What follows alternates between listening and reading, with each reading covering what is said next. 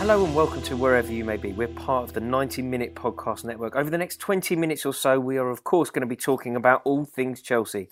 I'm Rory Jennings, and joining me today is Olivia Buzaglo, the one and only, and also, of course, Charlie Skillen. How are you both? Charlie, feeling well? Yeah, very well, mate. Very, very happy after the last two games. Confident.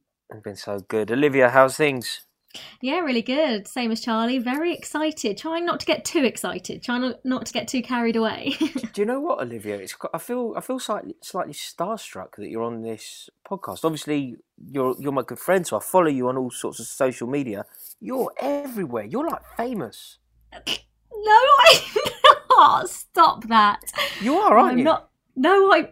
Rory, you're more famous than I am. So no, no, yes, you are famous. No, I'm not. Uh, uh, you, you are, you're on like first name terms with professional footballers, though. I'm definitely not.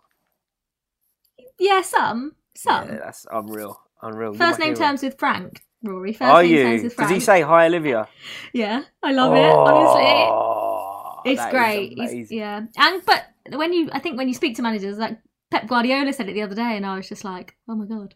That's incredible. so you know when you do these press conferences with with Frank, is there a minute before like you're recording before before we would see anything where he's just sort of settling in and you're just settling in, getting your questions ready? And is there like small talk? You just go, "Hey Frank, how's Christine?" Not quite. Um, there is a little bit like before you ask a question, he'll just be like, I'll be like, oh hi Frank, and he'll be like, hi Olivia, and I could just ask him how he is or whatever. Um, but there is also a little part of me before when Frank's settling in, and I can sort of see him there that I'm like, right, calm yourself. It's Frank Yeah. Lampard. Like you can talk to him. He's a normal human being. That is mad. Like, obviously, I always think back to the time that we went to a restaurant and bumped into Ramires. If that was now, like me and you saw Ramires, we're like, oh my god, we have to go and talk to him, and we did. If that was now, that would be Ramires seeing you going, oh my god, that's Olivia. You really need to stop this. No, it wouldn't. Oh, you are famous. I love it. I'm Um, not. to, to bring it back to football, now I- I've got my kind of starstruck sensibilities out of the way. Charlie, we beat Newcastle 2 0. It's perfect, wasn't it? Are you implying you're not starstruck when you talk to me? No, not at all. not at all. Generally a hindrance. Cheers. Right. Um, Newcastle then. Uh, yeah, no, I was very impressed. I mean, it, it was it was the latest in a run of very good games for Chelsea that has seen us propel up to the top of the league. So um, I can't really complain. I, I, I think at times we were a little bit sloppy. At times we kind of let the game fall from our grasp a little bit. But I think it's a sort of game that we would have let them get back in in any of the last three seasons, and we didn't. We just we just kind of kept them at bay and um, did what we needed to do. So I, I was I was really impressed. So, on, do you know what, Charlie? I'm going to focus on the negative just to explore it straight away. Timo Werner was wasteful at best over the past couple of games. How do you feel about him at the moment?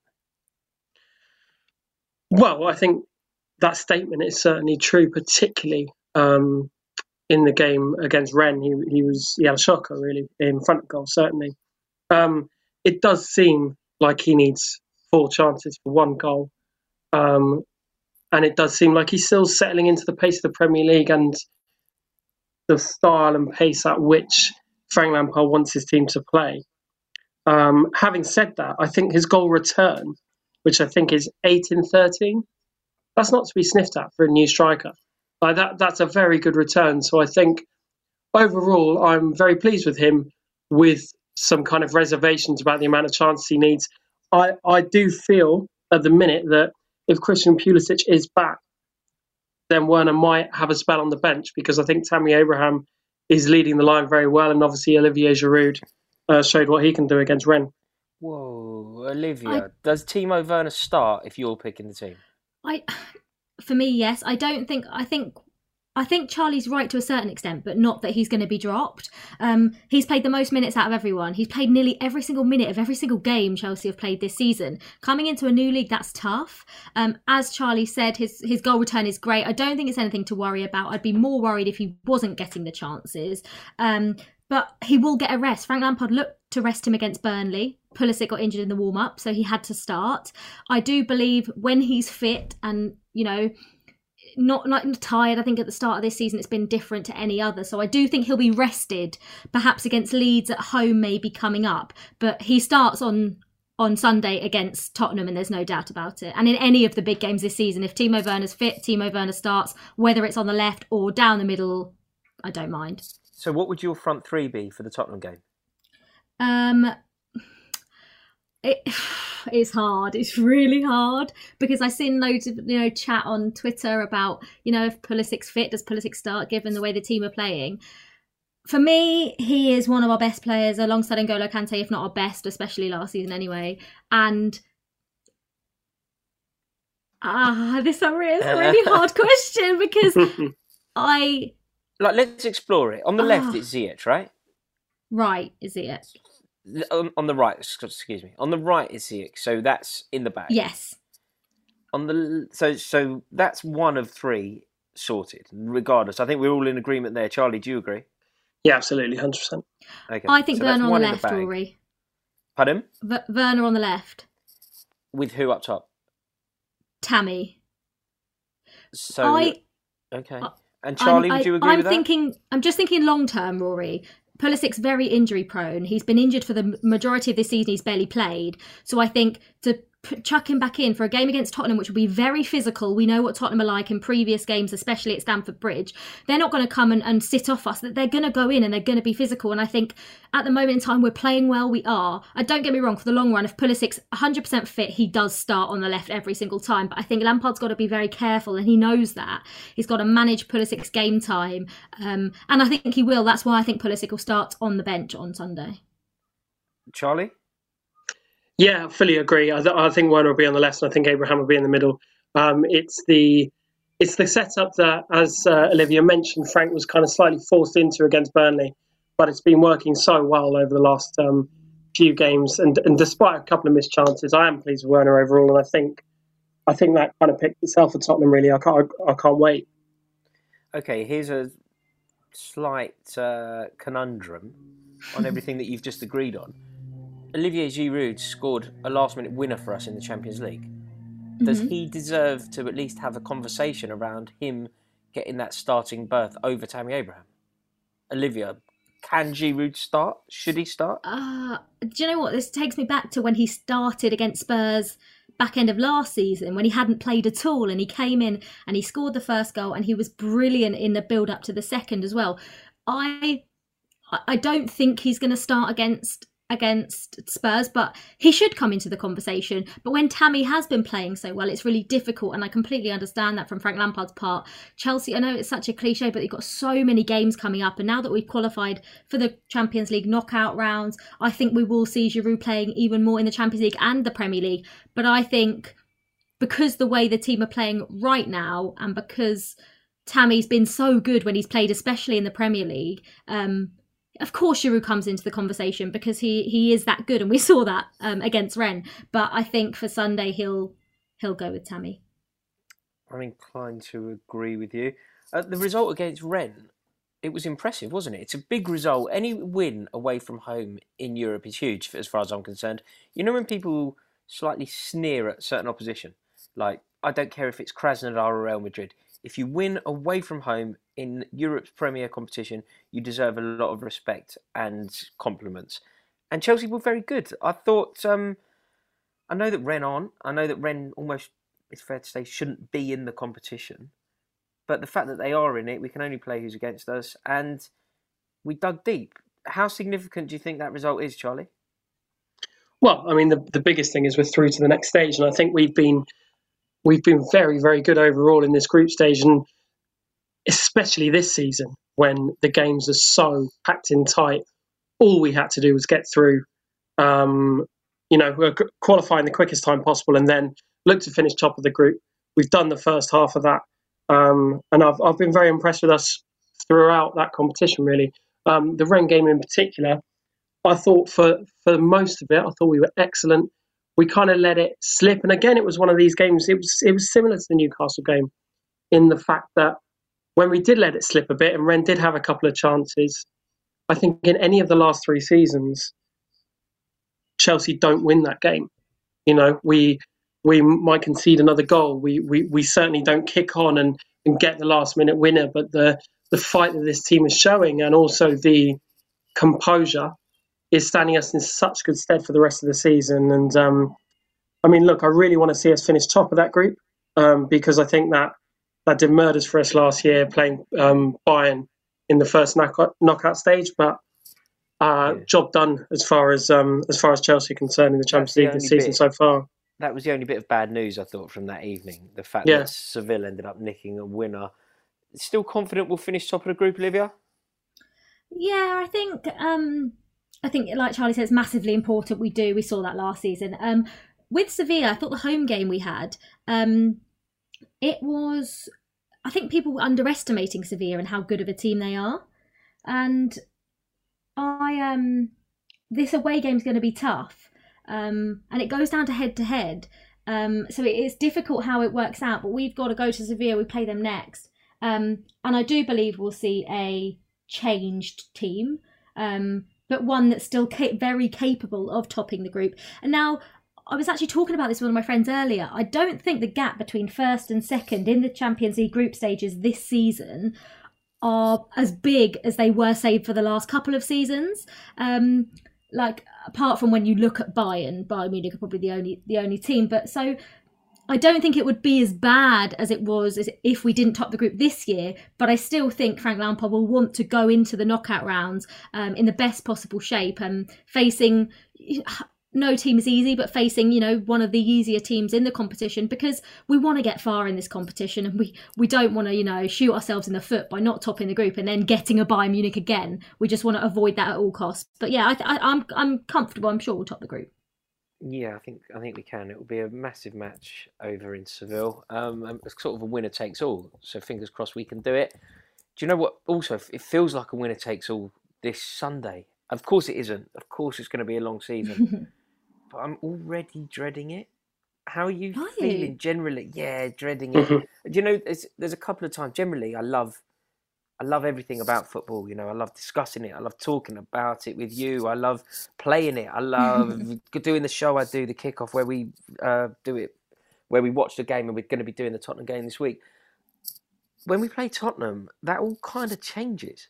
I just get filled up with nerves and anxiety, and desperation, you know, all of the fun stuff around football mm. goes out the window for me. How are you feeling ahead of this game, Charlie? Lampard versus Mourinho. What do you reckon? I mean, I do feel the same. I just want to fast forward to Sunday at four thirty because it's already starting to like plague my every thought at the minute. Um, but I'm I'm confident. Look, you know, they're obviously playing very well. They're one of the form teams in the league, but so are we. Um, we saw last season that Lampard has drilled into this Chelsea side just how important playing and beating Tottenham is. Um, we had two wonderful days out last year, uh, doing the double over them. Um, I, so I, I, think Lampard's got the got the measure of Mourinho in charge of that Tottenham team a little bit. Um, the players will be left under no illusion as to what it means, and I think all of the the good feeling and the momentum that's built up over the last few weeks we need to kind of bottle that and channel it into this game. And if we win this game, then I think, you know, all bets are off in, in terms of what we can achieve for the rest of the season. I mean, it, it really, it's always like the game that I kind of look at in the fixture list, but mm. you know, it's it's first versus second, isn't it? Or, or you know, or something something like that. Basically. Anyway, um, yeah, yeah, in, in, yeah, essentially in terms of where the points work out. Um, and it is so important this time round. Um, but yeah, I, I, I, I, sort of share your sense of like. Do you know what though, there, Charlie? Bags of nerves. Talking about, yeah. You're talking about the momentum that Chelsea have built up. Annoyingly, yeah. Tottenham seem to be pretty much on the crest of a wave themselves, and I'd say in Harry Kane they have the world's best footballer at the moment. How did Chelsea beat this team, Olivia? Listen, I I've been talking about this, like you said, it's, it's it, my every thought whenever I go into work. It's all every, anyone's talking about. Um, Frank Lampard's a very clever man. He, he, we know that, and we know that exactly from the two games we played against Tottenham last season. If if people think that Frank Lampard is going to have Spurs come to Stamford Bridge and set up like City set up against them, they've got another thing coming because Frank Lampard is too clever to play into Spurs' hands like that. We I, I'm intrigued to see if they go three at the back. I'm intrigued to see if we match them with three at the back. But we have to take what how we beat Spurs in those two games last season into this game. And what I like, I'm not a manager for obvious reasons, but Not yet. Spurs Spurs like Spurs like to play on the counter.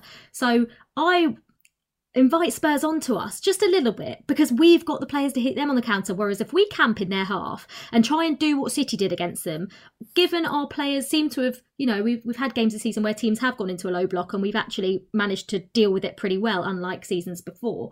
Um, but I don't think Lampard. I don't think Lampard will, will set up that way. Um, it's interesting how he'll set up, whether he'll try and match them um, or just go with what's work what's been working for for us. But individuals, I like you said about Harry Kane, he is in brilliant form, one of the world's best strikers for sure.